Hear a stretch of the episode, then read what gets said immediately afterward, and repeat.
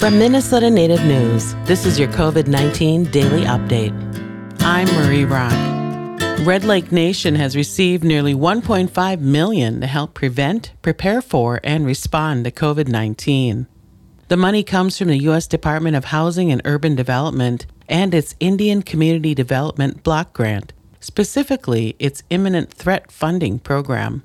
The first round of grant recipients of this fund was announced in early July. The Red Lake grant comes as part of the fifth round. In total, there's $100 million available in this fund, known as the ICDBG CARES grant, and it'll be dispersed to applicants on a first come, first served basis. Depending on how the pandemic unfolds, the last 20 million in grants may instead be dispersed to those whose need is most critical. The fund aims to help Indian country with prevention and response to COVID 19. Applicants can use the money to build transitional quarantine housing for those infected with coronavirus or to establish an emergency operational center, among other uses.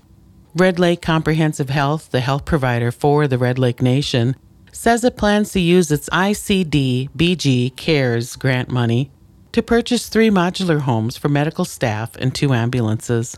The remainder of the money will be used for testing and diagnostic equipment personal protective equipment, and two way radios. As of September 2nd, the Red Lake Emergency Response Team has confirmed 51 total COVID 19 cases. All have recovered.